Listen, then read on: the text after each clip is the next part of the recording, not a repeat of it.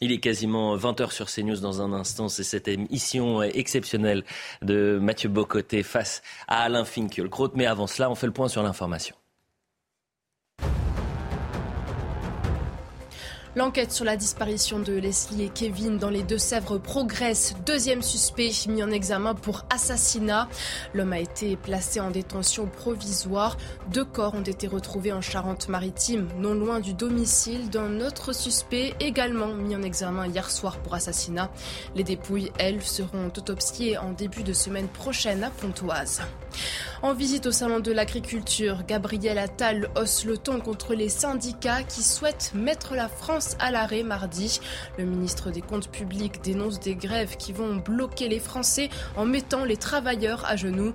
Gabriel Attal appelle les opposants à la réforme, à la responsabilité et, je cite, à sortir de l'hypocrisie. Giorgia Meloni sous le feu des critiques. La première ministre italienne rejette toute responsabilité dans le naufrage de migrants dimanche dernier. La justice italienne s'interroge sur l'arrivée tardive des secours, mais Giorgia Meloni l'affirme.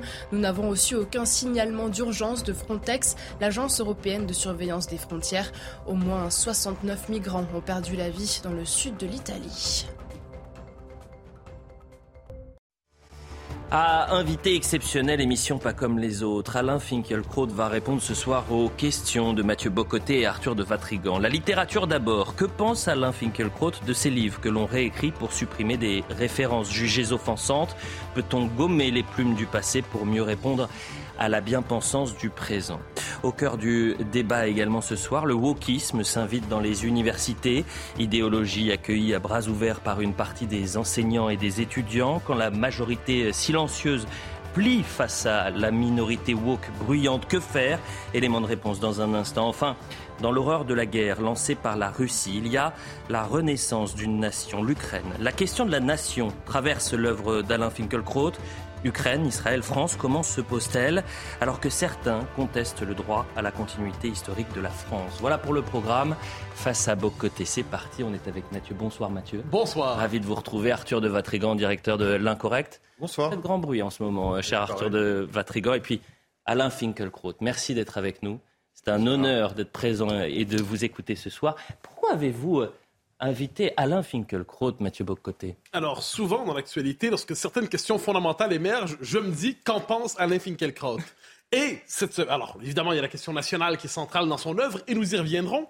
Mais ces derniers temps, j'étais frappé, comme d'autres, par l'émergence. Non, on a souvent parlé ces derniers temps des, vous savez, des lecteurs de sensibilité. Hein. Les lecteurs de sensibilité qui, dans les maisons d'édition, aujourd'hui reçoivent les textes et les purgent pour s'assurer qu'il n'y ait pas de propos qui pourraient vexer les minorités. Mais là, on a traversé une nouvelle étape récemment. Donc, on se permet désormais de réécrire les œuvres déjà parues pour les expurger, pour les vider. Donc, au passé, donc, quelquefois, on vide les textes, quelquefois, on les réécrit. Et je me suis dit que sur cette question, Alain Finkielkraut serait particulièrement. Alain Finkielkraut, bonsoir. Bonsoir. Alors, je vous donne quelques exemples, justement, de cette réécriture nouvelle. On en parle depuis quelques semaines, mais je crois qu'on n'a pas été au fond des choses, de cette réécriture des textes. Je donne l'exemple de Roald Dahl. Hein. Roald Dahl, l'univers de Charlie et la chocolaterie. Donc, un exemple, parmi d'autres, dans la version d'origine, on parle des femmes. Même si elles travaillent comme caissières dans un supermarché ou tapent des lettres pour un homme d'affaires, devient, même si elles travaillent comme scientifiques de haut niveau ou dirigent une entreprise. De la même manière, d'un jeune d'un garçon, on disait qu'il était gros, eh bien, désormais, on dit il est énorme, apparemment c'est moins pire, et on ajoute surtout, on a biffé un passage pour ne pas tomber dans l'obésophobie. On disait tu devrais faire un régime, on biffe le passage tu devrais faire un régime. Et ensuite, référence à euh, Joseph Conrad, trop masculine, trop blanche probablement, trop occidentale, trop coloniale, remplacée par une référence à Jane Austen. Apparemment, ça passerait davantage de taison. Que vous inspire cette entreprise aujourd'hui, non seulement, comme je dis, de soumission de la littérature présente et à venir au politiquement correct, mais plus encore celle qui a déjà existé?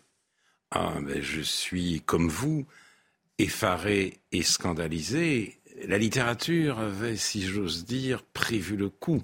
Je pense notamment au roman de Patrice Jean, L'homme surnuméraire. Dans ce roman, le héros est chargé de réécrire la littérature classique pour la, pour la conformer au canon du présent. Alors ce n'est pas la première fois que la censure frappe, même la censure rétrospective, voire la réécriture. Simplement, il ne faut pas se tromper d'époque nous ne vivons pas une espèce de renouveau du puritanisme. Euh, ce n'est pas l'idéal ascétique qui inspire cette réécriture ou ces sensitivity readers, c'est l'idéal égalitaire. On ne traque pas le péché de la chair, on pourchasse les discriminations. C'est-à-dire, il ne faut pas offenser les minorités euh, religieuses, ethniques ou euh, sexuelles. Et ça montre bien que le wokisme, dont nous parlerons plus largement, est un véritable vandalisme. Mais comme il ne s'agit plus, il s'agit de débusquer la discrimination, la domination, l'exclusion, et non pas euh, le, plaisir charnel, euh, ce n'est pas une entreprise rétrograde à quoi nous avons affaire. C'est une entreprise progressiste. Et c'est la raison pour laquelle nous devons particulièrement nous inquiéter. Alors, je pense que avec l'affaire Roald Dahl, euh, on est allé très loin. Donc il y aura, il y aura peut-être un coup d'arrêt. Mais surtout, quand on va si loin et qu'on dit euh, justement aux éveillés, à ceux qui disent stay woke, soyez éveillés, que vraiment ils sont dangereux, ils vous disent, ils vous répondent non, nous n'acceptons pas de réécrire les textes, surtout les exemples grotesques que vous donnez, mais ce sont des excès anecdotiques. Ce sont des cas marginaux qu'on monte en épingle pour provoquer une panique morale et discréditer l'émancipation. Parce que la, grande caractéristique du, euh, mouvement woke, c'est qu'il s'étend un peu partout, notamment dans les universités, tout en prétendant qu'il n'existe que dans l'esprit de ses détracteurs. Il attaque et il dit je n'existe pas. Les, plus woke des woke vous disent que c'est un, le wokisme est un fantasme réactionnaire inventé parce qu'on ne supporte pas effectivement le grand mouvement vers l'émancipation générale. Alors vous nous dites c'est une censure progressiste. Oui. Alors je propose une comparaison que je devine vous ne ferez peut-être pas vôtre, mais je me permets quand même de vous la suggérer. Est-ce qu'il n'y a pas là-dedans un écho de ce que pouvait être la censure dans, dans, une logique soviétique? Est-ce qu'il n'y a pas quelque chose de totalitaire à cette idée que le passé est intégralement malléable, qu'il n'y a plus rien d'irréductible? Je ne dis pas que c'est un régime totalitaire. Je dis que les structures de pensée qui nous conduisent à purger les textes au passé pour s'assurer qu'il n'y ait plus la moindre trace d'altérité dans les œuvres ou dans les statuts, dans l'espace public, dans la poésie, dans le cinéma, est-ce que les structures de pensée qui nous conduisent là ne sont pas totalitaires? Alors d'abord, euh, même le soviétisme ne réécrivait pas les classiques. C'est pas vrai. Donc ça, si vous voulez, c'est un, un pas en avant en plus dans cette logique absolument terrifiante. Nous vivons un grand moment d'arrogance du présent. et donc une crise peut-être terminale de l'humanisme. L'humanisme au sens de la Renaissance, c'était quoi? C'était l'idée que les textes antérieurs ont toujours quelque chose à nous dire et même à nous apprendre. Pas du tout, c'est plus vrai du tout, puisque nous sommes dotés d'une sensibilité absolue. Toutes les périodes antérieures de l'histoire avaient leurs angles morts. Nous, nous combattons euh, le sexisme, le racisme, euh, la haine anti-LGBT, euh, le validisme, etc., etc. Donc, le, passé, nous, le citons à comparaître. Nous sommes une sorte de grand tribunal. Et euh, c'est cette situation qui fait terriblement peur aujourd'hui parce que ça, ça, ça affecte aussi le rapport entre les générations. J'ai lu dans Le Monde un article très intéressant sur les, intitulé Quand les étudiants déboulonnent les, les icônes d'hier. Ce sont les étudiants en art et en cinéma aujourd'hui.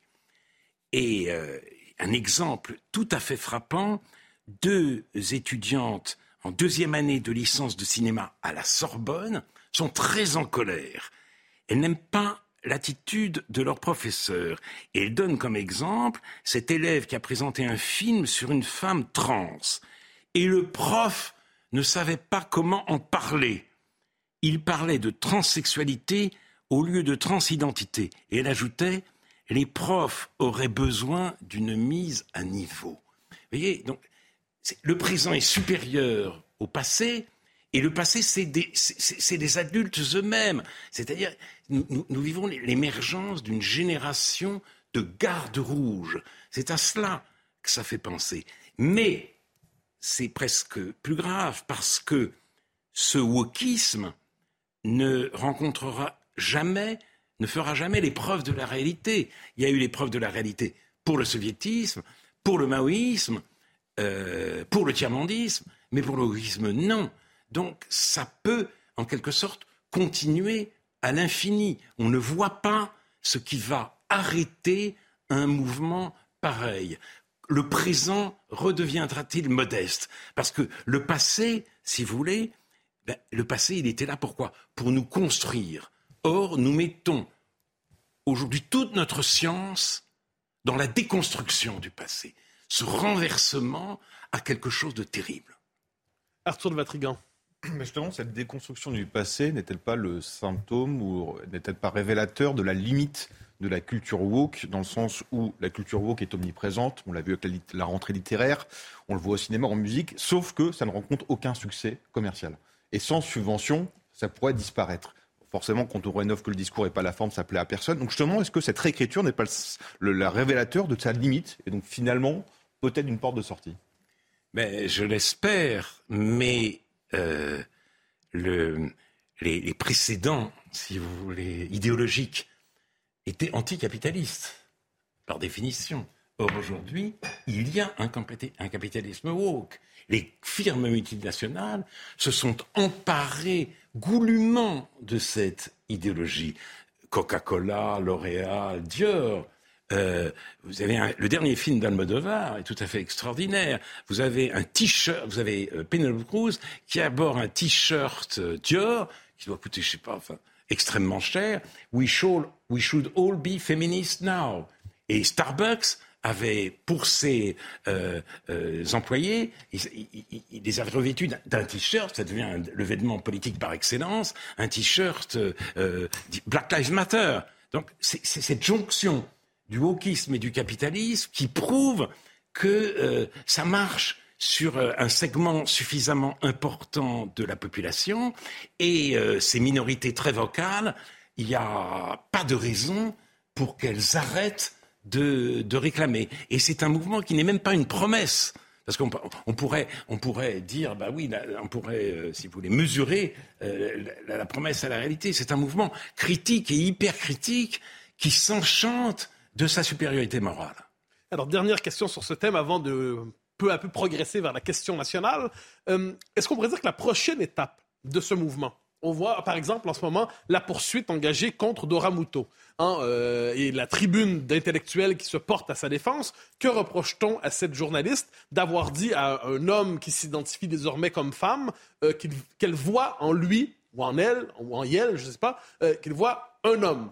Et là, pour avoir dit cela, donc pour l'avoir mégenré, pour ne pas avoir accepté, vous avez entendu cette histoire, je devine, pour ne pas avoir accepté la nouvelle identité de genre de cette personne, on l'accuse désormais de propos haineux. On dit, comme le racisme n'est pas une opinion, c'est un délit, la transphobie n'est pas une opinion, c'est un délit au Canada. Vous avez probablement vu ça. En Ontario, dans une école, un jeune euh, refuse de reconnaître l'existence que, que, des hommes biologiques puissent fréquenter une euh, salle de une toilette féminine.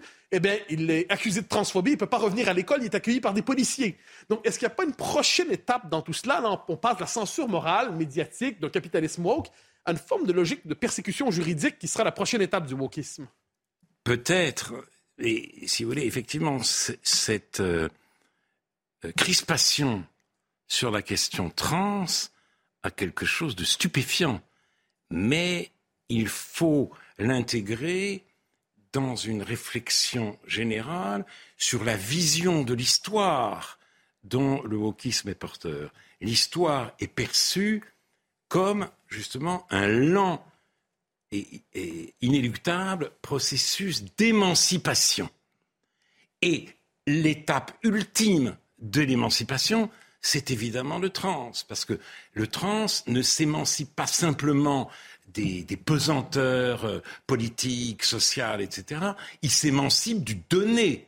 Pour lui, pour lui ou pour elle ou pour elle, le donné, c'est, ben, il, en fait ce qu'il veut. C'est-à-dire non seulement il n'y a aucune gratitude vis-à-vis du donné, mais il y a cette idée qu'un homme ou qu'une femme ou qu'un être humain ne sera véritablement libre que quand il pourra être son propre fondement, se choisir lui-même, être causa sui. Et donc c'est cette et voilà pourquoi il y a une telle insistance, c'est-à-dire les trans seront toujours minoritaires, extrêmement minoritaires, mais ils donneront à travers leur trajectoire l'illusion à chacun qu'il peut choisir complètement son identité, être euh, euh, cisgenre, non-binaire, gender fluide, etc. Et donc c'est ce mouvement-là qui est qui est qui, rend euh, qui fait du trans non pas une exception, mais en quelque sorte le héros de l'époque. Avant il y avait le working class hero et maintenant c'est c'est le trans. Alors est-ce que ça aura la traduction juridique euh, euh, que vous évoquez, oui, c'est possible. Alors, quittons le terrain du wokisme, quittons cette question pour aborder l'autre grande question des temps présents. Euh, il y a un peu plus d'un an, il y a un peu plus d'un an, nous le savons, l'Ukraine était envahie par la Russie. Vous avez consacré une partie importante de votre travail au fil des ans à la question nationale. La question de la nation est centrale, de votre, je dirais, depuis le début des années 90 jusqu'à aujourd'hui. Depuis comment peut-on être croate jusqu'à aujourd'hui? Est-ce qu'on peut dire, dans euh, ce conflit qu'on a devant nous, est-ce que ce n'est pas une forme de conflit entre la nation et l'Empire? Donc, un conflit que l'on peine à nommer dans ces termes et qui en amène quelques-uns, étrangement des souverainistes français quelquefois, à préférer l'Empire à la nation. Comment comprenez-vous les querelles idéologiques ouvertes par cette invasion? Alors, euh, j'ai lu un certain nombre d'ouvrages sur l'Ukraine pour comprendre, pour m'informer. Et euh, je pense notamment au petit tract publié par le géographe Michel Fouché, Ukraine-Russie, la carte mentale du duel. Parce qu'il met l'accent sur un fait que je ne connaissais pas, la publication en 1998 par Brzezinski, qui a été l'ancien secrétaire, qui était le secrétaire de la défense de Jimmy Carter, je crois, d'un livre intitulé Le Grand Échiquier.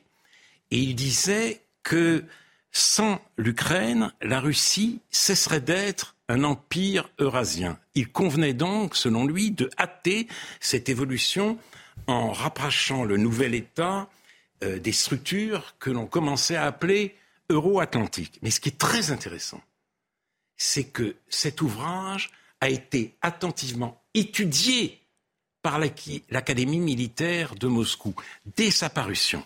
Et on l'a on, y a vu, on, y a décelé le programme stratégique offensif de l'Amérique et de l'Occident contre les intérêts russes de sécurité. L'OTAN, disait-on dans cette académie militaire, en se fondant sur euh, le, livre de Brzezinski, est une alliance de même nature que l'Axe et, euh, on, disait qu'il préparait l'équivalent d'une opération Barbarossa contre, euh, contre la Russie. C'est tout à fait fascinant parce que, donc, deux choses. En Russie, l'impérialisme est très fort et c'est un impérialisme obsidional, ce qui est tout à fait étonnant. Un impérialisme on se lance dans des conquêtes parce qu'on a peur d'être envahi. Et deuxièmement, Poutine a été, dans cette affaire, intoxiqué par sa propre propagande. Il a cru ce qu'il disait. Il était intoxiqué par propagande. Troisième remarque, la Russie ne réussit pas à se délivrer de sa matrice impériale. Voilà, comme vous le disiez. et cette politique russe est, impériale depuis toujours. La Russie a connu des ruptures, a connu des convulsions, mais elle n'a jamais abandonné la représentation de soi comme empire. Et nous le voyons aujourd'hui. En revanche, l'Ukraine, en effet, est une nation qui défend d'un seul tenant son identité nationale et son ancrage européen. Et ça, c'est tout à fait extraordinaire. Et ce que je remarque aussi, c'est que l'Ukraine a été entendue en Europe, en Europe occidentale et en, Europe par, les, par les opinions, par l'Union européenne, en Occident en général. Et ce n'était pas gagné, parce que l'Europe, l'Union européenne s'est constituée justement sur le désaveu de l'histoire nationale. On voulait sortir des nations. Ce n'était pas évident non plus parce que justement cette Europe post-hitlérienne euh, voyait dans toute émergence de nationalisme un retour des vieux démons. Et c'est ce qui se passait exactement euh, en 1991, 92, 93, la guerre des Balkans. Parce que là, quelle a été la euh, propagande de Milosevic Je combats les Oustachis en Croatie. Je combats le nazisme croate. Et l'armée serbo-yougoslave a détruit Vukovar dans l'indifférence générale parce que Vukovar était désigné comme un bastion Oustachi. Cette propagande n'a pas fonctionné. Elle a fonctionné, disons, de manière très marginale. Certains y ont cru, d'autres ont été euh, euh, en France, si vous voulez, impressionnés par la propagande poutinienne euh, par, euh, contre la décadence occidentale. Poutine a inventé ce concept extraordinaire quand même de nazisme LGBT. Et ça a marché. J'ai même euh, entendu quelques chroniqueurs de CNews qui étaient un peu intéressés par, par le discours poutinien sur la décadence occidentale. Mais c'était très, c'est resté très marginal. Et ça, je, je trouve que c'est à mettre au crédit de, de l'Europe et euh, de l'Occident. Alors cela étant, face à ce conflit, deux images nous hantent. Deux images. 1914, l'engrenage. Ça commence par assassinat et, euh, et, et, et, la guerre. Alors, on ne veut pas entrer dans l'engrenage, qui est normal. Et cette question, je me permets de vous la reposer au retour de la pause, directement celle de l'engrenage, celle du régime. Vous me petite pause et on vous revient avec tout le temps nécessaire pour la suite de cette réflexion. À tout de suite. Quasiment 20h30 sur CNews. Dans un instant, c'est la seconde partie de euh, Face à, à Bocoté avec comme invité exceptionnel Alain Finkielkraut, très en forme ce soir. Mais avant cela, le point sur l'information. Accident de bus en Isère vers 8h45. Un car scolaire bascule dans un ravin. La piste d'un malaise du chauffeur est privilégiée. Trois adultes dont le conducteur sont hospitalisés en urgence relative. Le bus transportait 46 personnes, principalement des enfants de primaire, acheminés à Grenoble. Ils rentreront ce soir en train à Paris et seront récupérés à Sceaux dans les Hauts-de-Seine par leur famille. Mettre la France à l'arrêt le 7 mars, telle est la volonté des syndicats mobilisés contre la réforme des retraites comme force ouvrière. Dans un communiqué, la Fédération nationale des transports et de la logistique appelle l'ensemble des conducteurs routiers à se mettre à l'arrêt dès demain soir à 22h. C'est l'une des affiches de la 26e journée de Ligue 1. Le Paris Saint-Germain affronte le FC Nantes ce soir et devra composer sans Neymar, Presnel Kipembe, Renato Sanchez, Verratti et Ashraf Hakimi. Un dernier test pour le PSG avant le huitième de finale retour de la Ligue des Champions contre le Bayern Munich mercredi. Coup d'envoi à 21h sur Canal+. On reprend face à Bocoté, Mathieu Bocoté euh, avec Arthur de Vatrigan et bien sûr Alain Finkielkraut ce soir. Mathieu Bocoté, reprenez. Nous parlions du rapport à l'Ukraine, nous parlions du rapport à la Russie euh, et de cette inquiétude. Et là, vous, nous suggérez que vous avez deux images historiques, semblent, tout deux images semblent occuper notre esprit. Et vous aviez commencé en parlant de la peur de l'engrenage dans le rapport au conflit. Donc, soutien à l'Ukraine. Certes, mais la peur de l'engrenage, jusqu'où irons-nous? Et vous étiez rendu à ce moment de votre raisonnement. C'est-à-dire que 14, en 14, les, les, nations européennes, les États ont été pris dans le jeu des alliances. Donc il y a eu un engrenage qui s'est déclenché et ça a donné cette guerre mondiale absolument terrible qui a, qui a disons, rendu possible le terrible XXe siècle. Mais on ne veut pas tomber euh, dans cet engrenage. Et le redoutez-vous? Il est vrai que les pays qui aident l'Ukraine ne souhaitent surtout pas devenir des co-belligérants, pas se laisser eux-mêmes entraîner dans la guerre, ce qui est tout à fait compréhensible. Puis il y a une autre image qui nous hante de la même façon, ce n'est plus 14, c'est 1938. Et à très juste titre.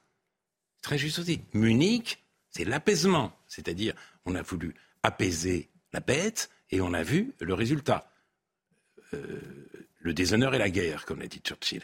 Et donc, nous sommes tiraillés entre ces deux mémoires aujourd'hui. Et c'est tout à fait légitime tout à fait compréhensible. Mais ce faisant, d'ailleurs, l'Europe aujourd'hui, l'Occident, mène, euh, à mon avis, euh, la politique qu'il faut. Alors, ce que ça va donner, personne n'en sait rien. C'est-à-dire que certains déjà appellent à une solution diplomatique. Et on imagine mal, en effet, l'Ukraine remporter une victoire militaire totale avec la reconquête et du Donbass et de la Crimée. Mais encore faudrait-il qu'une négociation soit possible. Or, Poutine ne veut absolument pas en entendre parler. Alors, d'autre part, j'ai lu euh, récemment une interview très intéressante de euh, d'Hubert Védrine dans Le Figaro, il est très clair, hein. nous devons maintenir, voire accroître notre soutien à l'Ukraine pour empêcher Poutine de gagner. Mais d'un autre côté, nous ne devons pas faire de cette guerre en Ukraine une guerre de civilisation, car euh, ce serait une rhétorique extrêmement dangereuse. Et il dit cette rhétorique, je ne l'achète pas. Sauf que ce n'est pas nous, si j'ose dire, qui faisons de cette guerre une guerre de civilisation c'est Poutine. C'est Poutine qui a placé euh, le conflit sur ce qui a, qui, a, mis ce modèle en avant. Il mène, il défend la civilisation contre la décadence de l'Occident. Et en plus, c'est quand même une guerre qui dépasse les intérêts, car vous avez d'un côté une alliance des démocraties quand même qui défendent l'indépendance nationale et la liberté individuelle, et vous avez de l'autre côté la Russie, la Chine et l'Iran, c'est-à-dire les régimes les plus autoritaires de la planète. Donc euh, il, faut, il, faut, il faut quand même aussi prendre acte de cette réalité. Arthur de Vatrigan, et ensuite nous passons sur la question d'Israël. Justement, ce qui est assez, euh, assez surprenant, c'est que dès le début du conflit, on a vu une grande partie de la gauche euh, soutenir l'Ukraine en utilisant un vocabulaire qui étaient généralement dans leur bouche quelque chose de néfaste, voire dangereux. Identité, frontières, nationalité. Et en face, une partie de la droite qui défend ces valeurs-là, devenir tout d'un coup un peu moins à cheval dessus. Comment expliquez-vous cette schizophrénie? Euh, ben, C'est une bonne surprise de la part de la gauche. Disons, oui, parce que mais même, même Bernard Lévy, je dois dire, qui, est, qui, qui a toujours été en flèche dans la critique, non seulement du, nationalisme, mais même de toute forme d'affirmation de l'identité nationale. Et aujourd'hui, il reconnaît que euh, euh, c'est une des données de la guerre menée par les Ukrainiens et qu'il faut en tenir compte et qu'il faut euh, le soutenir. Alors, en revanche, du côté de la droite, en effet, mais ça, c'est le paradoxe du souverainisme, c'est-à-dire, on défend la souveraineté nationale pour la déposer au pied de la Russie impériale. Ça, c'est. Et puis, il y a aussi cet élément, et ça, ça me semble très dangereux. Après tout, Poutine fait la critique du wokisme. Il dit voilà, c'est la preuve de la décadence. On pense qu'au trans, euh, c'est vraiment, ça fait partie de la propagande poutinienne. Voilà, c'est ça. À tous les coins de rue, on vous demande si vous voulez changer de sexe. C'est comme ça qu'il présente l'Occident. Et donc, ceux qui, certains de ceux qui sont évidemment désolés par cette dérive disent qu'ils trouveront dans Poutine une espèce de rempart. Et ça, franchement, euh, c'est pas l'honneur-honneur. C'est pas l'honneur, pardon. Alors, la question nationale, selon Alain Finkielkraut. Nous avons touché à la question de l'Ukraine, nous toucherons dans quelques instants à la France, mais nous devons toucher aussi à la question d'Israël, qui est au cœur de votre réflexion aussi. Et vous, que vous confessez une inquiétude particulière quant au sort d'Israël aujourd'hui. D'un côté, on le sait, le, le, pays est pris par des tourments politiques. On se demande est-ce qu'il s'agit encore d'une démocratie libérale? Est-ce qu'Israël va devenir une démocratie illibérale? À tout le moins, certains formulent le débat ainsi. Et il y a aussi cet éternel procès de la légitimité même d'Israël. Comment, quel regard posez-vous sur cette question aujourd'hui? Alors, d'abord, un aveu qui ne sera pas une surprise. J'aime ce pays. J'aime Israël et je, sa naissance est un miracle. La renaissance de, l'hébreu est un miracle. Et son existence même dans ce Moyen-Orient hostile est un miracle. Reste que, aujourd'hui, Israël est un pays dévisé et même déchiré entre deux formes de sionisme. Le sionisme politique, hein, c'est-à-dire la prise en main politique du destin juif, pas n'importe où bien sûr, pas en Ouganda, c'est en Israël, et le sionisme messianique. Et le messianisme lui-même s'était mieux avant. Parce que ce messianisme, il a pris corps en Israël en 1973, après la guerre du Kippour, création du Gouchimounim, le bloc de la foi. C'est-à-dire, la Judée-Samarie, c'est vraiment pour la Judée-Samarie que nous sommes revenus, parce que c'est un retour. Nous sommes revenus pour Jéricho beaucoup plus que pour Tel Aviv qui n'existait pas. Donc, nous allons euh, reprendre la Judée-Samarie, et peu importe ce que pense le monde, il y a quelque chose d'acosmique aussi dans ce métier. C'était des illuminés. Maintenant, et ils sont au pouvoir, hélas, ce sont des voyous. Ça, c'est aussi c'est un des défauts de la démocratie israélienne. Va-t-elle vers l'illibéralisme? Je n'en sais rien. Mais c'est aussi une hyper-démocratie qui, à cause de la proportionnelle, donne une importance démesuré aux tout petits partis, notamment le parti Force juive ou le parti du sionisme religieux. Et que s'est-il passé? Euh, Deux euh, colons, deux habitants d'implantation, ont été tués à Ouara, une ville euh, palestinienne. Des colons se sont vengés en incendiant des voitures et des habitations. Et qu'a dit l'un des ministres, Benazel Smotrich, du gouvernement? L'État d'Israël est celui qui doit raser Ouara et non, à Dieu ne plaise, des individus isolés. Il faut raser Ouara. Et quand je vous dis que la division est totale, l'officier chargé de la Cisjordanie, euh, dans l'armée israélienne, a qualifié ces événements de Ouara de pogrom. Alors voilà où nous en sommes en Israël. Et pour moi, c'est terrible parce que je suis évidemment très en colère contre ce, ces voyous messianiques. Mais il y a de la douleur dans mon dégoût. Il y a de la honte dans, mon colère, dans ma colère. Parce que je, je suis partie prenante. C'est quand même ma généalogie, un peu de mon histoire, un peu mon peuple. Donc, si vous voulez, j'éprouve un sentiment de honte. Mais d'un autre côté, mais d'un autre côté, vous avez raison. La violence, l'hostilité à l'égard d'Israël, le fanatisme anti-israélien est terrible. Le Monde a publié un article euh, au moment de la présentation du nouveau gouvernement. Mais celui-ci n'avait encore rien fait. Et il nous était dit, Israël, une démocratie devenue illusoire. Il ne s'agissait pas du tout de la réforme de la justice, il s'agit de l'occupation des territoires palestiniens depuis 1967 et l'instauration à ce moment d'un régime d'apartheid. Et le mot évidemment, n'est pas neutre, parce qu'apartheid veut dire racisme. Donc Israël serait un État raciste.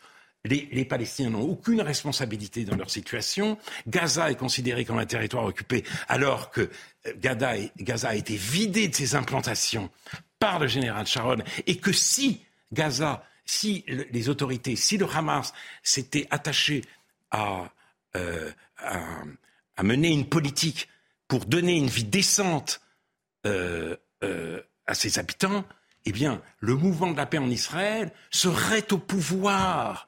Au lieu de cela, ils ont fait de Gaza une base terroriste. Une base terroriste contre, contre non pas l'occupation de Gaza, mais contre l'occupation de la Palestine par les Juifs. Et ça, si vous voulez, c'est absolument terrible parce que on voit s'installer aujourd'hui en France et dans tous les pays occidentaux, à travers l'antisionisme, on le voit s'installer un antisémitisme antiraciste. Et parce qu'il est antiraciste, il est inculpabilisable, puisque justement, il combat le racisme. C'est le racisme sioniste, c'est le racisme juif, mais il s'inscrit dans la bonne logique. Il est du bon côté de l'histoire, avec les nouveaux juifs que seraient les Palestiniens. Et ça m'oblige, moi, constamment à me battre sur deux fronts. Mais je continuerai à le faire, si vous voulez. J'ai honte de Smotrich et de Ben Gvir, je trouve qu'ils peuvent mener Israël au désastre, mais je ne concéderai rien à cet euh, antisémitisme antiraciste. Il nous reste 8 minutes, et 8 minutes qui seront consacrées évidemment à la France, au troisième visage de la question nationale, donc telle qu'elle se pose en France aujourd'hui. Il y aura dans quelques semaines tout le débat autour du projet de loi immigration. Et la question de l'immigration pose la question du peuple français, de la définition du peuple français. Et j'aimerais vous citer François Héran. François Héran, qui est au Collège de France, qui sort un nouveau livre, Immigration, le grand déni. Et je vous cite deux passages. C'est le chapitre, chapitre 5, Un droit imaginaire, la continuité historique. Et ensuite, Soyons lucides et adultes, pas plus qu'un autre, le peuple français n'a eu droit à la continuité historique vous sachant très attaché à ce concept de droit à la continuité historique, que vous inspire une telle réflexion dans le cadre, je le dis, du débat sur l'immigration D'abord, cette continuité historique est établie. La France est un pays d'immigration depuis le deuxième tiers du XIXe siècle. Venaient en France, avant cette époque, des individus. Donc il y a une continuité historique française établie. Euh, François Héron énonce une contre-vérité. Mais ce qui est très intéressant, c'est qu'il le fait évidemment par souci d'hospitalité, d'ouverture à l'autre, et parce qu'il veut justement tirer toutes les leçons de l'histoire. On s'adose, pense-t-il, à l'identité nationale pour exclure, etc. Et on a vu ce que ça a donné. Alors, reportons-nous justement aux années noires. Simone Veil, ce, ce livre merveilleux qu'est l'enracinement, la destruction du passé est peut-être le plus grand crime. La conversation du passé qui reste devrait presque devenir une idée fixe. De tous les besoins de l'âme humaine, il n'y en a pas de plus vital que le passé. Voilà, le passé, c'est-à-dire justement cette continuité. Et, excusez-moi, une autre citation, Edgar Quinet, le véritable exil ce n'est pas d'être arraché à son pays et euh, de ne rien reconnaître de ce qu'il de ce faisait aimer. Voilà. Et cet exil à domicile, beaucoup de Français, pas forcément de souche d'ailleurs, l'éprouvent. C'est ce que euh, Laurent Bouvet appelait l'insécurité culturelle. Mais je pense que pour François Héran et d'autres, l'insécurité culturelle est un thème d'extrême droite, voire un thème fasciste. Or, c'est exactement la situation dans laquelle nous sommes, et je pense que cette insécurité devrait être prise en charge par tous les partis, pas simplement par une éventuelle union des droites, mais par tous les partis. Ça devrait être le souci commun de la classe politique en France. Traiter cette question pour rendre aux, Français justement cette continuité historique. Mais là, on revient au wokisme. Qu'est-ce que c'est que le wokisme sinon la répudiation de l'héritage? Ce passé, euh, nous n'en voulons, nous le voulons, nous n'en voulons pas, et nous avons d'autant plus de raisons de ne pas en vouloir que c'est un passé largement criminel. Arthur de Vatrigan. On a eu une crise des Gilets jaunes sous Emmanuel Macron pour son premier mandat. On annonce des gros blocages pour son deuxième. L'inquiétude, la révolte et le désir du peuple français semblent se réduire au pouvoir d'achat. Est-ce que la question civilisationnelle, euh, pensez-vous qu'il puisse y avoir un sursaut euh, populaire ou euh, est-ce définitivement foutu? Ça, Je ne sais pas. Hein. Je ne vais pas parler du peuple ni au nom du peuple.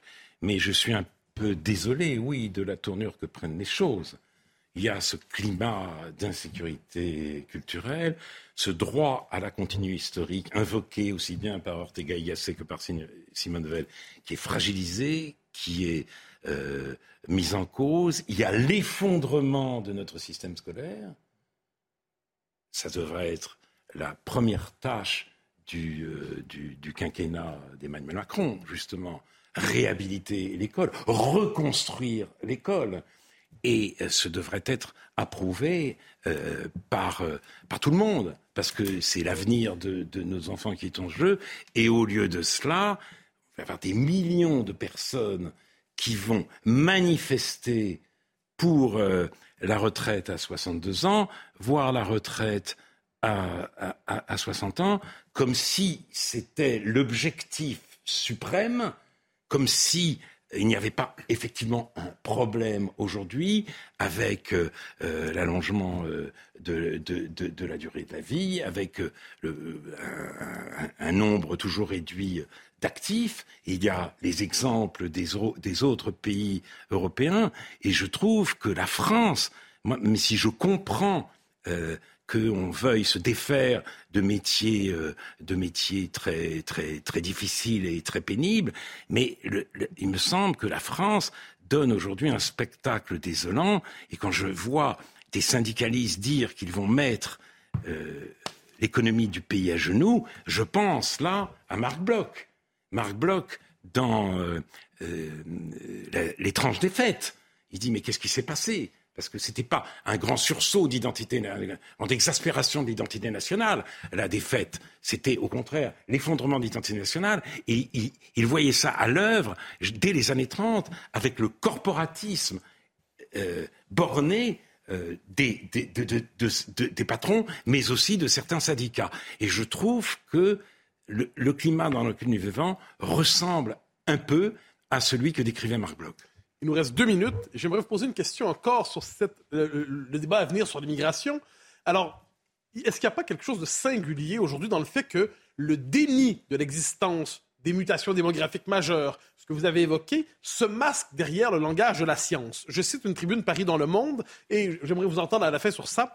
Les chercheurs, je cite, les chercheurs de toutes les disciplines sont d'accord, il n'y a pas de submersion migratoire, les régularisations et les sauvetages en mer n'ont jamais provoqué d'appel d'air et le grand remplacement de la population française est un mythe. Sociologues, politistes, économistes, juristes, démographes, géographes, historiens et philosophes sont unanimes sur ces questions. Malgré leurs efforts pour se faire entendre, les scientifiques se désolent de voir les résultats de la recherche ignorés. Ça se poursuit. Il n'y a pas quelque chose de singulier à voir la science aujourd'hui? Est-ce qu'il n'y a pas une forme de lysenkisme là-dedans? C'est tout à fait étrange, si, tu si vous voulez, de voir cette expertise se dresser contre l'expérience. Nous faisons quand même l'expérience d'un changement démographique majeur. Pas la peine d'utiliser le, le, concept, enfin, l'idée de grand remplacement. Il y a un changement démographique. D'ailleurs, tous les touristes le constatent. L'une des raisons pour lesquelles les Hongrois, les Tchèques ou les Polonais veulent contrôler leur immigration, c'est que euh, leurs habitants viennent en France et ils disent bah, j'ai pas envie que Budapest devienne Marseille ou Varsovie devienne Marseille. Donc il y a quelque chose d'énorme qui se produit et tout d'un coup on nous on nous dresse la recherche donc l'expertise contre l'expérience. Première euh, remarque et euh, deuxième remarque c'est de l'idéologie pure et un certain nombre de démographes de géographes, euh, d'historiens, de politistes raisonnent tout à fait autrement. Et donc, euh, c'est comme s'ils n'avaient pas le droit à la parole. Il y a aussi dans ce discours, dans ce dogmatisme, un aspect de cancel culture. J'imagine que si Michel Tribala, la démographe, voulait s'exprimer dans une unité euh, universitaire de recherche euh, d'un des signataires ce manifeste, elle ne pourrait pas le faire. Nous sommes les chercheurs et tous les autres chercheurs méritent l'annulation. Alors, dernier mot. Avant cette émission, Elliot Deval me disait Alain Finkielkraut, il est bien de le recevoir, c'est le dernier homme, le véritable dernier homme de gauche. Vous partagez cette idée? Est-ce que je suis le dernier homme de gauche? Souvent je dis, c'est parce que je suis de gauche que je ne suis plus de gauche. Il est vrai que la gauche a trahi un certain nombre de ses principes, et notamment celui de la, euh, défense de l'école républicaine et d'une sélection qui ne pouvait bénéficier justement euh, qu'à ceux qui n'avaient rien d'autre que l'école pour s'élever. Voilà. Pour le reste, j'ai peut-être aussi moi-même un peu euh, changé parce qu'il me semble que face aux défis auxquels nous sommes confrontés, euh, l'opposition de la droite et de la gauche est un peu euh, provinciale. Que dire après ça? Eh ben, Merci part, merci, pour votre passage. C'était un plaisir d'être euh, avec vous trois. Merci. Quand on, on écoute une émission comme celle-ci, on se dit qu'on est assez chanceux j'ai écouté ça avec beaucoup d'attention. Merci beaucoup, euh, Alain Finkielkraut. Merci. merci. Mathieu. Merci à vous. Merci Arthur. à la semaine prochaine. Vous pouvez revoir évidemment cette émission sur cnews.fr dans un instant. Euh, c'est le meilleur de l'info.